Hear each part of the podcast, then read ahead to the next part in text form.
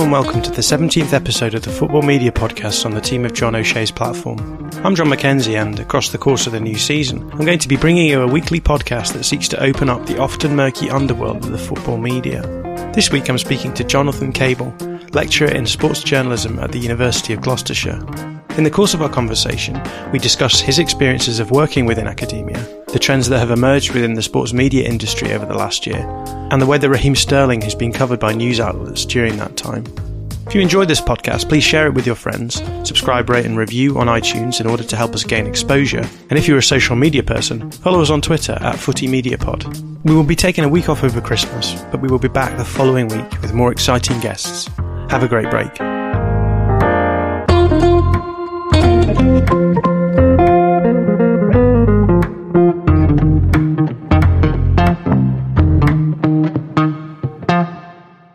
I'm joined today by Jonathan Cable, lecturer in sports journalism at the University of Gloucestershire. Jonathan, how are you doing? I'm doing very well, thank you. How are you?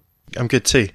I begin, as always, with a with a contextual question. So, a question about how it is that you sort of came to end up in the football media. So, give us a little bit of a flavour of, of, of your background and, and how you ended up where you are. So, I have quite an interesting educational path, which is uh, I often tell the students about it because I originally started off by wanting to be a geneticist. So I did biology, chemistry, and maths at A level.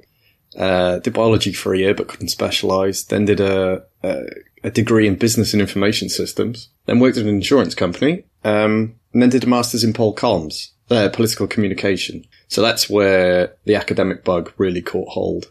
And from there, I undertook a PhD at Cardiff University, all about um, media journalism studies in that kind of area. Cool. So let's talk a little bit about the the PhD. What was it that, that led you to to want to write about media, and and what was the actual topic of the P- PhD? So the topic of the PhD was all about uh, protest groups and how they communicated with the wider world. So what I did is I took a case study approach. I looked at three different groups. One was a local group who were campaigning against the demolition of a, a local pub. There was also Plane Stupid in their actions against airport expansion in the UK and G20 Meltdown that was kind of like a, an umbrella network for various different groups who protested the G20 when they were in London in 2009, I think it was.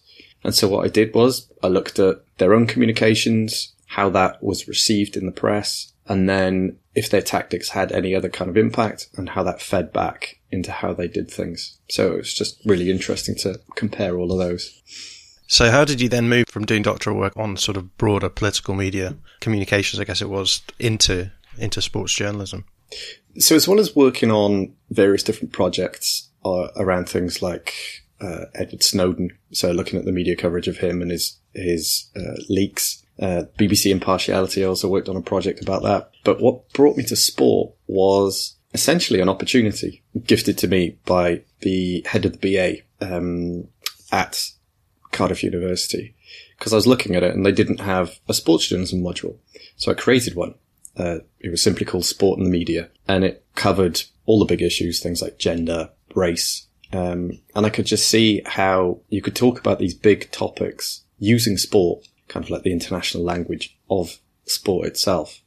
And then linking it to my own research, I started looking at football protests around things like, um, so Charlton, uh, you had ticket prices at Liverpool. You had the 20 is plenty down at Swansea. I just kind of like looking at how they exist compared to quote unquote traditional protest groups. And it's just kind of blossomed from there. So you finished your PhD at Cardiff. Yeah. And you spent some time doing other things before you ended up at the University of Gloucestershire, or did how how did your transition yeah, there? I was at Cardiff, so I finished my PhD in 2012, and I was at Cardiff then working on various different projects until joining the University of Gloucestershire um, last September, so September 2017. And what does your job entail at the at the University of Gloucestershire? So the degree itself uh, is very journalism focused, so how to do it. Um, and I do the theory part because that's what my background is in. So I teach things like, so journalism in context is a, a first year module that gives students insights into the world that they're going into and what kind of impact does the wider world have on journalism itself. So, uh, and that's to sports journalism students, journalism students and magazine journalism students. So three different cohorts. And then I teach sports specific things, things like uh, the history and ethics of sport. So that'll look at things like doping, cheating, sportsmanship. Uh, I also have a bit of a look at sports media relations and how that has become increasingly prominent. And some of our students have gone into sports media relations, so they'll work as, say, a communications officer at a football club. Um, but I also teach sports celebrity and society. So looking at how athletes have been turned into celebrities and all the positive and negatives that come with that. So, for instance, having their private life scrutinized.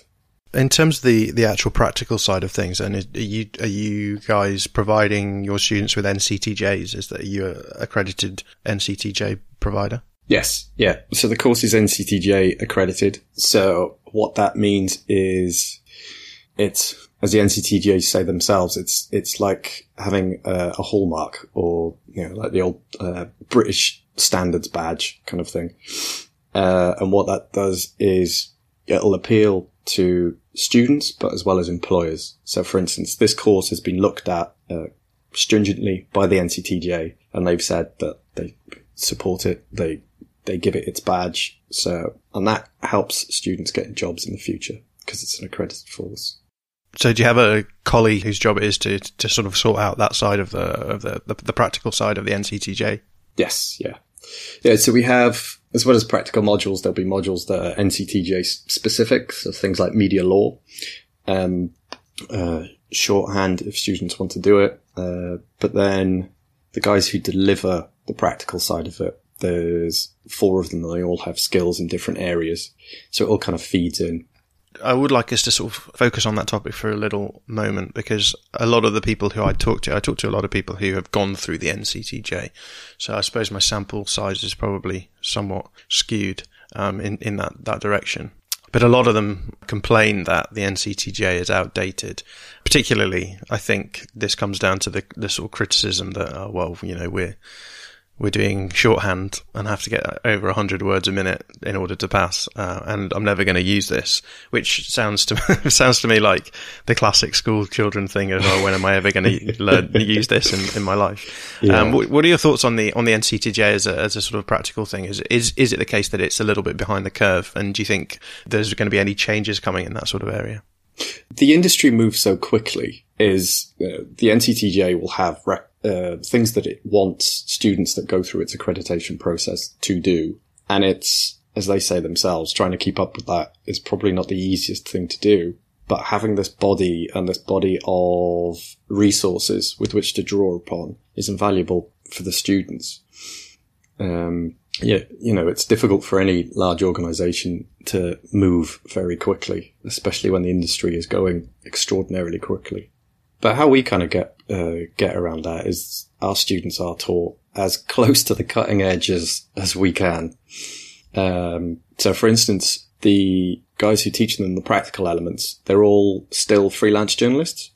So, for instance, um, they work for the Times, the Sun, the Mirror, but also in broadcast. So, um, one of my colleagues works for Eleven Sports, for example, um, but also someone who who still does work for Gloucestershire Live, which is part of uh, Reach, um, formerly known as Trinity Mirror, one of their kind of like local websites, and that adds in things like how Reach work is the use of things like Chartbeat. So how much you know, how many impressions you're getting, how long are people reading these stories, and almost tailoring the content to what the audience wants.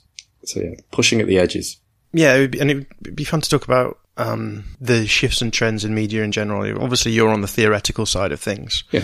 So I guess you have a certain sense in which you have to sort of follow what's going on in, in general general media and uh, and cater your teaching tranche to, to that sort of thing. How important do you think it is for, for journalists to stay abreast of the current trends? Well, it's incredibly incredibly important because it's where the industry is headed, but it's also kind of like sport, especially, is where new technologies are often used first. Uh, so they will try out new things. So the ability to uh, maybe take a little bit of a risk on a, a new product. It's not true for all, but some of them are trying to push at the edges. But you can see that it's currently fragmenting sports media and media in general. It's very much the old so-called legacy are still trying to do some of the, do things the old fashioned way, for want of a better term. Whereas you have, uh, as I mentioned, Eleven Sports, who are trying to be much more social media orientated. Now, they've been talking about showing football matches, but having almost a kind of shared experience through using Twitch. So people experience the game at the same time, but they're watching it on TV rather than being at the ground. Um, and then you also have things like, uh, DAZN. How is it pronounced? D-A-Z-N, who are UK based, but they don't broadcast in the UK. But what they've been doing is buying up small rights around the world almost like trying to tailor it to different marketing, uh, different markets. And of course, what broadcasters, newspapers, etc. now have to come up against is you've got Amazon who are going to show Boxing Day Premier League. Um, Facebook keep talking about it. Uh, and you've got the rise of athlete media, things like the Players Tribune. So it's about, so I try and make sure that students are aware of what is happening, what's going on, uh, what kind of implications there might be from these types of things. So, for instance, what's the impact of automation going to be on journalism? Are you going to need a journalist to write match reports anymore? Because uh, you can take it off the statistics. You probably still need the human element in order to add some kind of commentary, some kind of interpretation. But it's kind of like, how far will automation go? Because it'll be seen by uh, the media businesses as it might be a way of cutting costs. But then, do the audience really want that? And then it's how does journalism take in newer technologies. So say 360, you know, 360 cameras, virtual reality, um, augmented reality, for example. I was listening to, uh, the media podcast on Radio 4 the other day and they had someone from Century Media, which is the Formula One.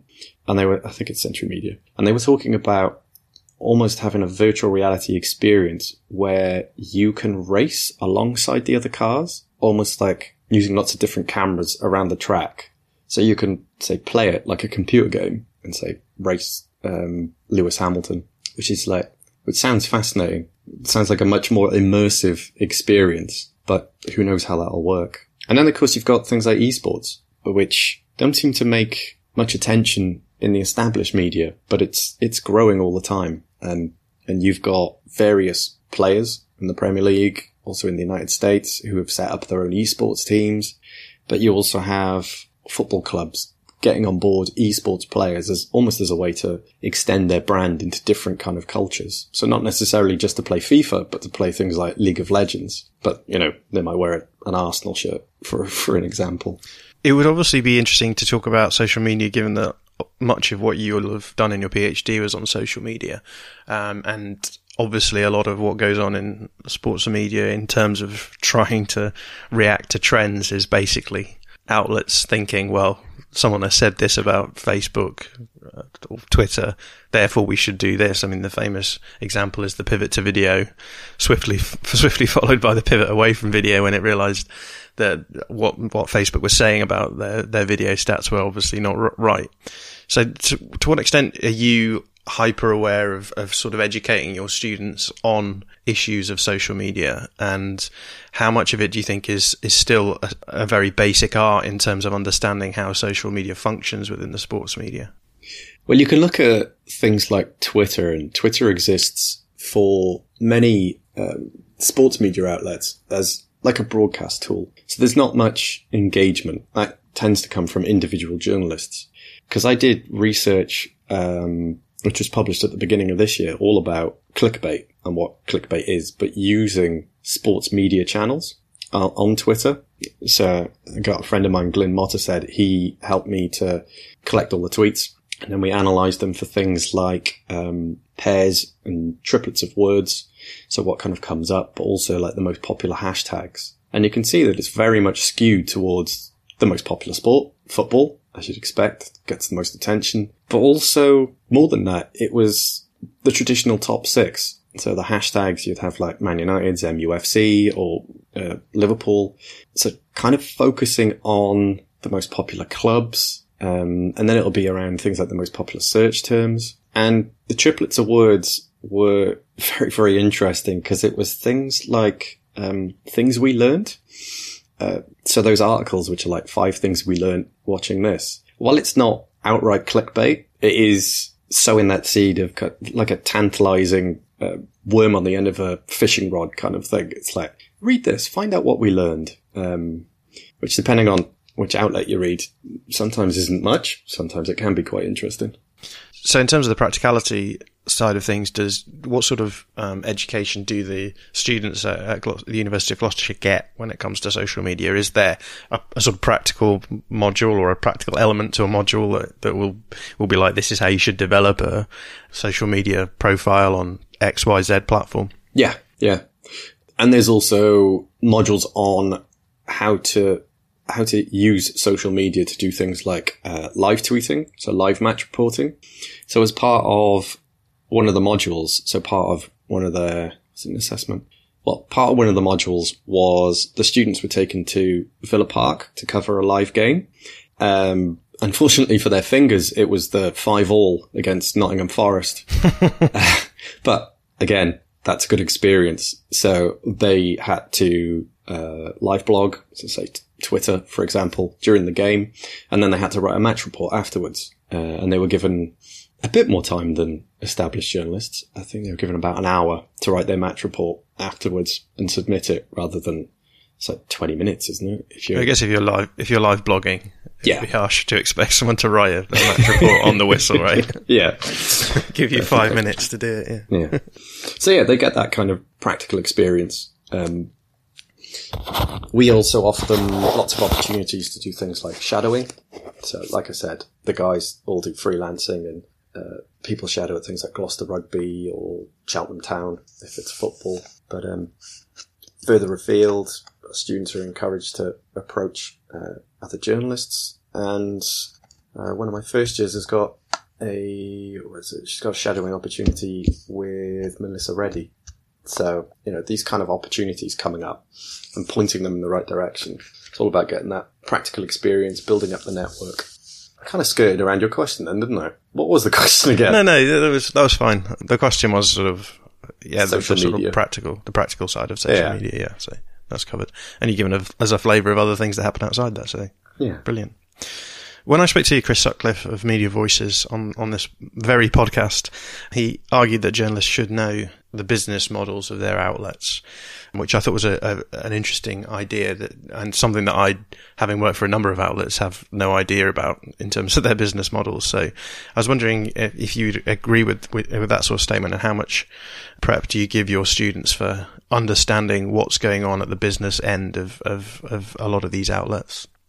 I think it's very important that they know about the financial makeup of the industry they're going into. So a lot of that I I do personally through in the first year in something like journalism in context, where, um, for instance, I'll talk to them about things like the, you know, the BBC, how it's funded, what the money goes to, how it's produced, um, but also say the commercial model, uh, and different ways of doing things. So, for instance, things like subscriptions, let's say the Guardian or now the Independent, or you stay free to air, for want of a better phrase like um, Reach's various websites and you have advertising around the edges and what kind of impact that has on content. So, for instance, with Reach, it's all about trying to get the numbers up, whereas uh, you could argue that places like The Guardian and Independent are trying to get people to buy into some kind of ethos and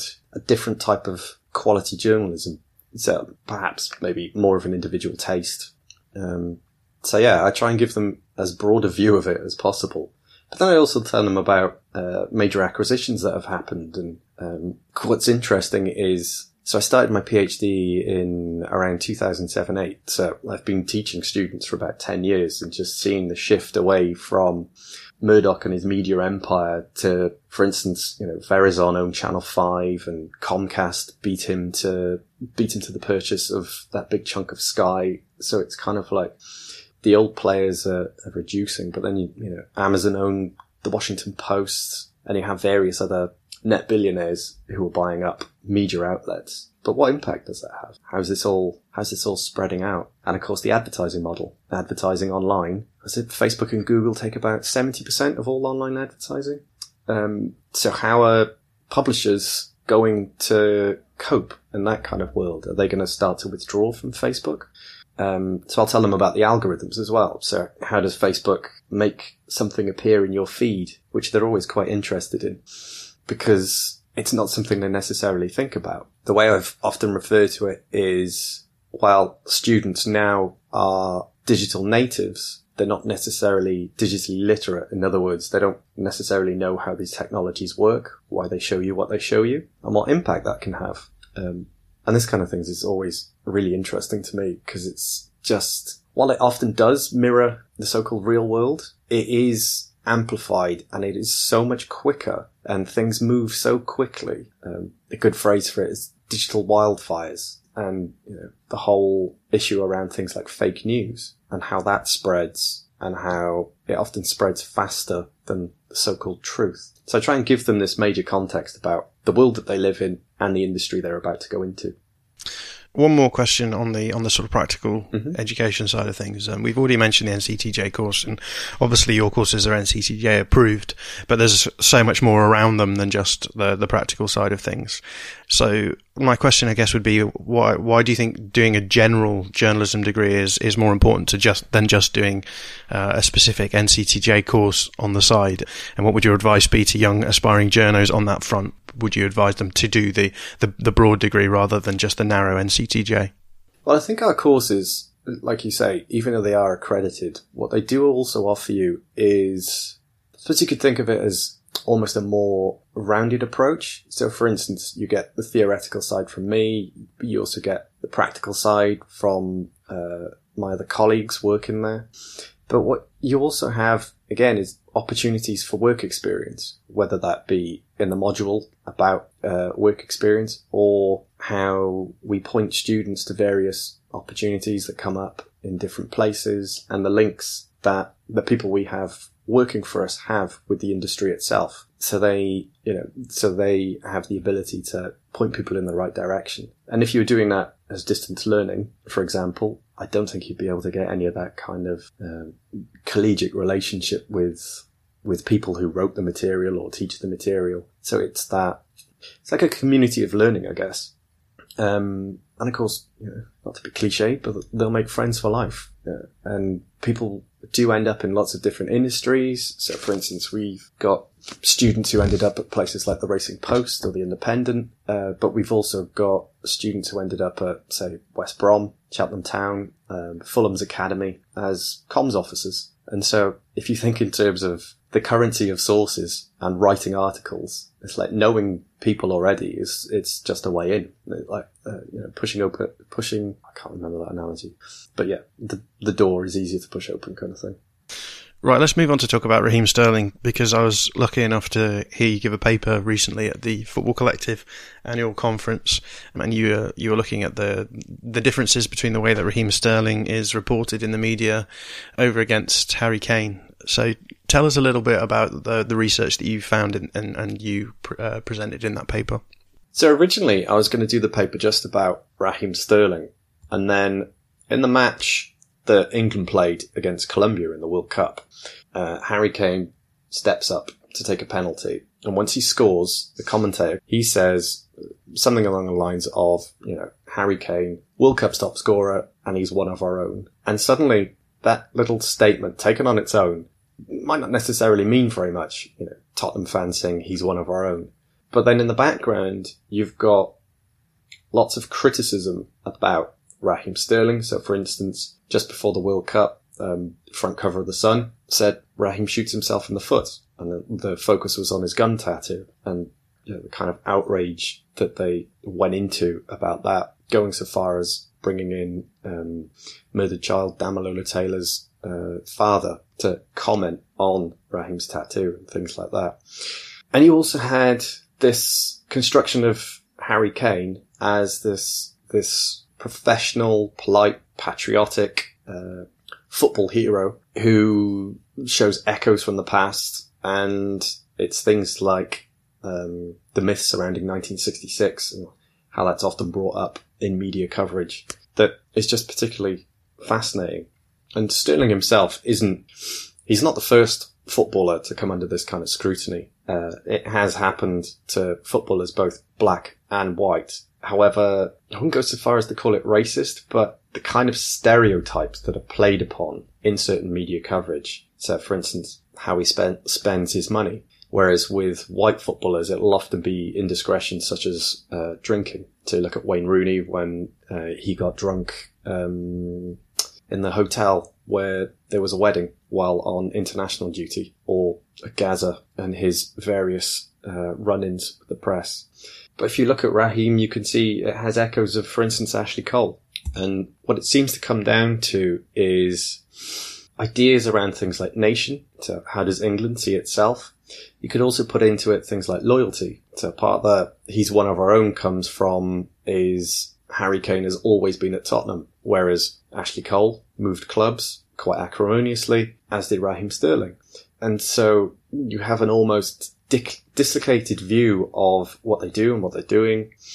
Um, and perhaps they find the, the, newspapers feel that their readers can um, identify more with someone like Harry Kane, you know, because the fan base um, when they go abroad tends to be predominantly white, especially England.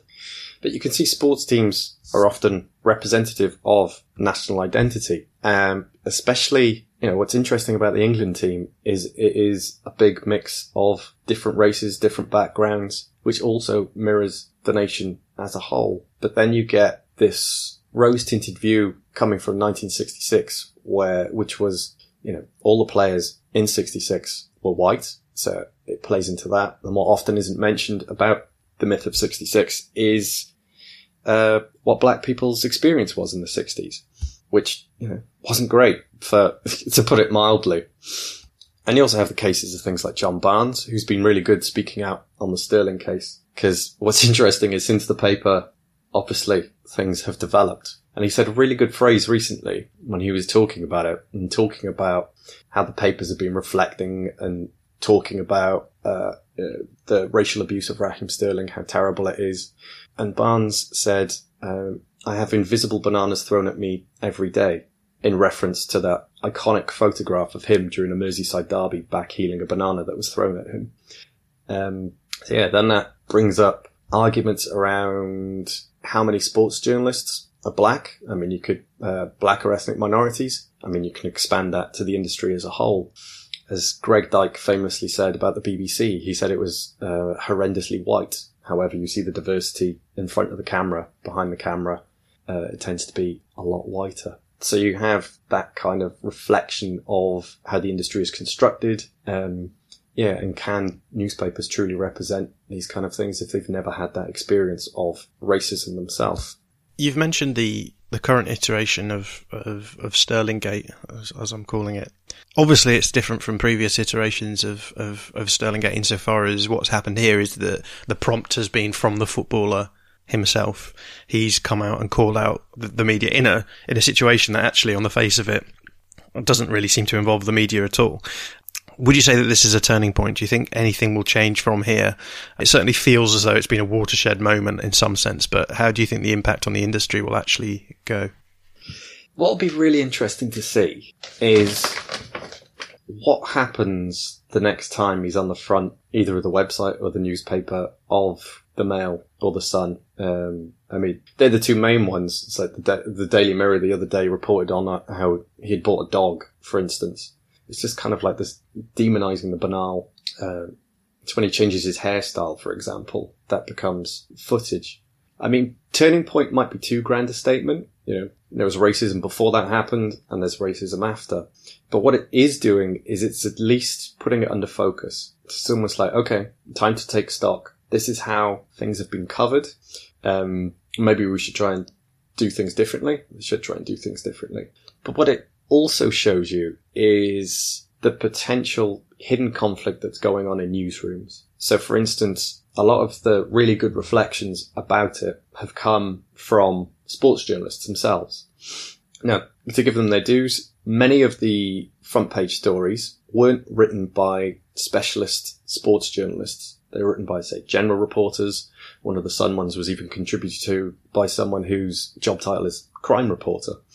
Um, whereas sports on the whole has been um, fairly spot on with the reflection. Maybe that's because it's the specialism, but also maintaining access. So I, I, often wonder if there's a conflict between the main newspaper's editorial, and you can, if you pull back a bit from sport and Raheem, you can look at things like the Windrush scandal, language around Brexit, um, anti-Muslim sentiments, and um, what was the other one? Yeah, Brexit, Windrush. Oh yeah, and Theresa May's so-called hostile environment when she was Home Secretary. Um, and you can see how newspapers are trying to reflect these kind of things towards their audience and report on these types of issues in a in a in a particular way. So you only had the other day, you had was it the Sun talking about its um, talking about its coverage, and the editorial was saying that uh, race has nothing to do with it, and yet the one of their chief sports writers, Dave Kidd, was like, you know, while the intention might not be to write these kind of uh, critiques about someone, it it does feed into racist sentiment. You know, here's this young, wealthy black man who uh, those white fans at Chelsea, for instance, can't necessarily identify with. You know, and what comes out is uh, the academic term would be othering. You know, painted as this this alien other um, and because of the type of coverage that's happening, this alien other is scrutinized. It's negative. It's, it's pushed on him. I did a little search earlier today and the first mention in the Sun of Raheem Sterling comes from 2010 when he was bought by uh, Rafa Benitez and he was 15, 16 at the time. But the spotlight put on him is kind of towards the end of 2014, 2015 when they do things like, uh, it was the, the shisha pictures so he was out smoking shisha and other things like he bought, um, he bought a car, man buys car, but it becomes, it becomes news rather than just his sporting prowess. Uh, the news is surrounded around things in his private life. Now coming back to Harry Kane, his private life is very, very rarely scrutinized in such a way. It's like, I'm sure, you know, he earns well. I'm sure he has a nice car and a nice house, etc., etc. But that's not on the front page of a website you know, for instance, the, the Mail Online is the world's most read English news website. Uh, so Harry Kane is looked at more for his football than he is for his private life. So you have that imbalance. So while you can't categorically say, oh, it's because of racism, you can say, this is the situation. This is the context that surrounds this kind of news. You also have how, I was about to say highly regarded celebrities are, but how high profile celebrities are and how sports people are put onto that same kind of pedestal. So, you know, because of the money in football, especially, is they're like Hollywood superstars. You know, you're very rarely going to meet them in the street or anything like that. So your attitude about them is framed by news coverage. You'll never know what they're really like because you'll probably never meet them and befriend them. So you only have news stories to go on. And if the news stories, for example, are negative or say you're lazy or uh, was it one journalist that referred to Sterling as a footy idiot, for example. Uh, you have those kind of things out there. And while it might not be an overwhelming influencing factor, it might reinforce stereotypes already in, that someone thinks. Um, and it will become self-perpetuating. So how do you answer the question then, is the media racist? It's a question that's being asked a lot at the moment. Ah, it's a tricky one. Possibly not overtly. It's something which businesses, institutions, etc., is you'll get training in uh, what's known as unconscious bias. So, for example, um, is not judging people by, for instance, their name on a CV. Uh, Matthew Syed was talking about this the other day about how there was an experiment done where they sent out identical CVs, one with uh, quote unquote white British names, the other with black and ethnic minority type names. And even though the CVs were identical, uh, the white names were uh, shortlisted much more often than the black names. Now, that's not saying that people are inherently racist, but there's that kind of unconscious bias. Uh, and it, you know, it's been speculated in academia for quite a while where these kind of things might come from. And you can look at you know, how the world is, how things are constructed, power relations, you know, who appears in the media, how they appear, for example. uh, but also people in positions of, of power. Uh, you know, where are the, the prominent black voices, for example? You know, for every Ian Wright, you've probably got um, 10 white pundits who sit on the sofas commentating about about football. So that kind of imbalance is there. Um, so I wouldn't say it's overtly racist, but there are some ways in which they wrap nationalism and identity up, especially English, uh, which is kind of seen as being in a, a bit of crisis. So post Second World War, which is something that's often um, gone to as almost like a, a trope in coverage, especially when it comes to identity and the crumbling of empire. So it's it's what is England's place in the world, and you can see that most explicitly around Brexit and what's going on. Well, the political class don't really know what's going on with Brexit. They're kind of pulling themselves apart, and it's kind of questioning what is England's place in the world. What what's it for? What's its contribution? So, for instance, um, the Celtic nations have, in many ways, a greater sense of self. So Wales has its language, Scotland has its its history, um, fighting back the English, for example, and that plays a big part in Welsh and Scottish identity. Whereas English just seems a bit lost, uh, and they're searching for something. And if that comes through through something like football, is because football's become much more globalized, yet clubs are still local. It's it's trying to put together those two clashing types of cultures. So you know, the influx of uh, foreign footballers, for example, and how that's often talked about as damaging the England team, etc., etc. And that'll all play into you know how many of the England team at the last World Cup were from mixed ethnic backgrounds. Uh, as I said in my paper, Harry Kane could have played for Ireland through his father. That's very rarely, if ever, mentioned. However, Sterling and his birthplace in Jamaica, that does come up. So it's very much the, the binary us and them kind of thing going on. And you can see that it's systemic in some ways. So Sol Campbell gets his first managerial job, but it's right at the bottom of the pyramid. Whereas, you know, Steven Gerrard, um, admittedly, he was involved in Liverpool's youth teams, but he's, he's at Rangers. Uh, Frank Lampard, Derby County. But Sol Campbell has to start right down the bottom. That's not saying that there is explicit racism in those kind of things, but you often have, especially in football, you have networks where people will crop up again and again. For example, Mark Hughes. How does Mark Hughes keep getting Premier League jobs? You know, surely there are other managers out there who would be better than him. Um, but he keeps managing it. So a previous paper I've done has been around, uh, which also highlights this kind of crisis in identity, is the phenomenon of the so-called proper football men and how they themselves construct this kind of siege mentality, this this um, this narrative around things like, but they don't know the league, for example. So criticisms of foreign coaches and managers, um, and what a proper football man is. It's often English, sometimes British, uh, white, you know, quite hard nosed, traditional, um, often seen as battlers. They firefighters increasingly.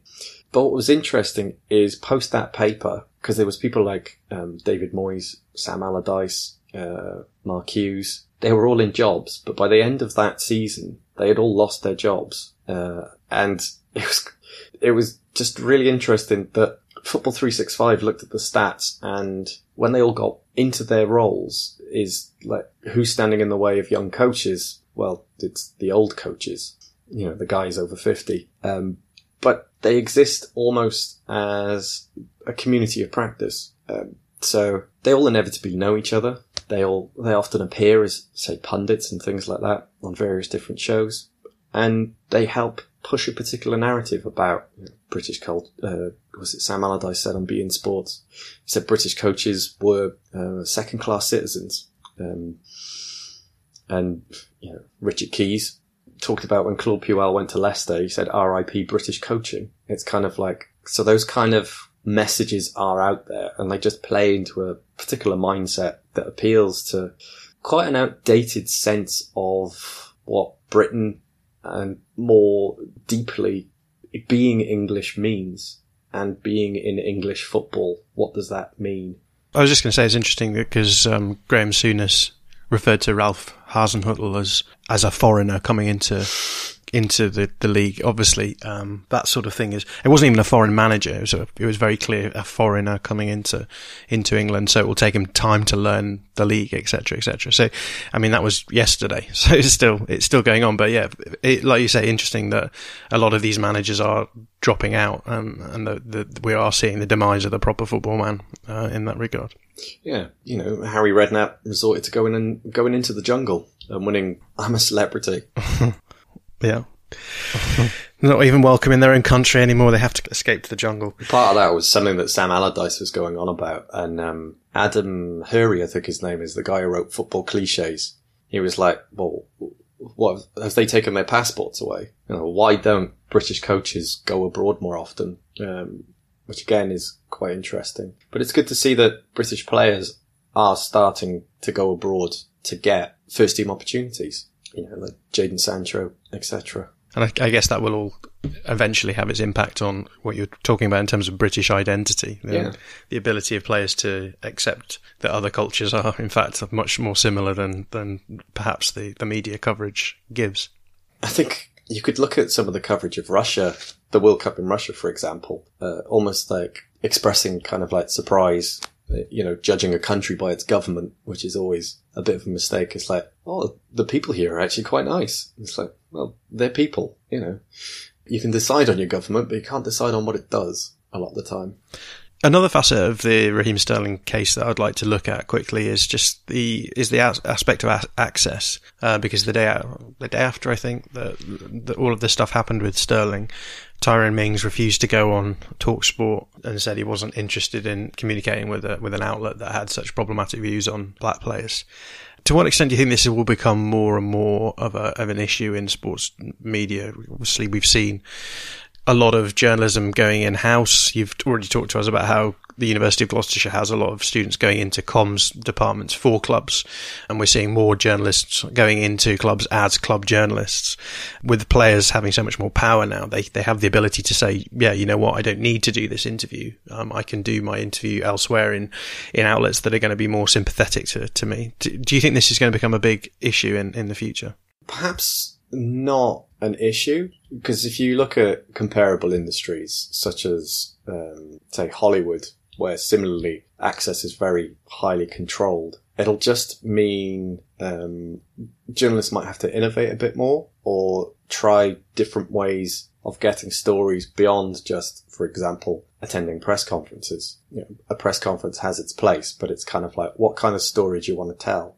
Uh, but players are trying to control the message. Why wouldn't you? They've got things like endorsements. They're, uh, you know, they're almost like uh, each player is almost like a brand in and of themselves. Uh, you know, something which was started way back with Michael Jordan, is he transcended the sport by becoming a brand, uh, which is quite interesting to see PSG having the little Michael Jordan uh, jumping logo on their shirt. So again, it's this athlete to athlete to celebrity and what kind of impacts that having. So increase in money. Clubs also want to, they want, they don't want anything damaging coming out. So they're very sensitive about their own pu- uh, public relations. Or if you think about certain clubs, they're being used as a public relations tool, um, to try and almost like, I think the phrase I used the other day was sport wash. So you have things going on, for example, uh, Manchester City and the whole uh, controversy around the Football Leaks on Der Spiegel and how you can see how teams like PSG and Manchester City are used almost as a as a public relations vehicle to try and get a, a better perception of the nations of Qatar and the UAE. What was the question again? The impact of players moderating their access. Yeah. Well, you could see it already started with how players use social media and how sometimes what they do on social media becomes a news story in and of itself, whether it be uh, Alexis Sanchez liking something. I think he liked a post by one of the Manchester clubs and that became a story. Or they use it as a platform to tell their own story, like how Raheem's been doing. And one of the interesting elements to it for me is when you look at how many followers that some of these players have, is they have a bigger reach than say the BBC. Um, and so they can communicate to more people who have chosen to follow them rather than maybe flicking through the channels and suddenly you see a story. And that adds a different element to it. So not only are they celebrities, brands, they're almost functioning as a media company in and of itself. So they are broadcasting to the world. You know, they are creating a particular image of how they want to be seen. And in terms of how journalists cope with this is that it's been kind of heading this way since um, since the seventies when when people like George Best transcended the old you know like working class boy done good kind of thing and became this superstar. Um, and clubs have had to learn public relations because uh, it hasn't it hasn't always been there, and because they're global brands. You, know, you look at uh, Manchester United releasing their own app. It's like potentially what's the figures they put on it? It was hundreds of millions of fans around the world are now potentially going to get all of their Manchester United news through an app, which obviously is filtered through a PR team. And what that'll do is often the way journalism works best is you look at the image, you look at the reality, and you kind of drill in the middle. It's like, what else is going on here? You know, what aren't they telling you? Uncovering the things that might be in the dark. You know, what's actually happening? Um, and for me, anyway, that often makes the most interesting read as well, rather than say uh, a press release or you know, cookie cutter quotes.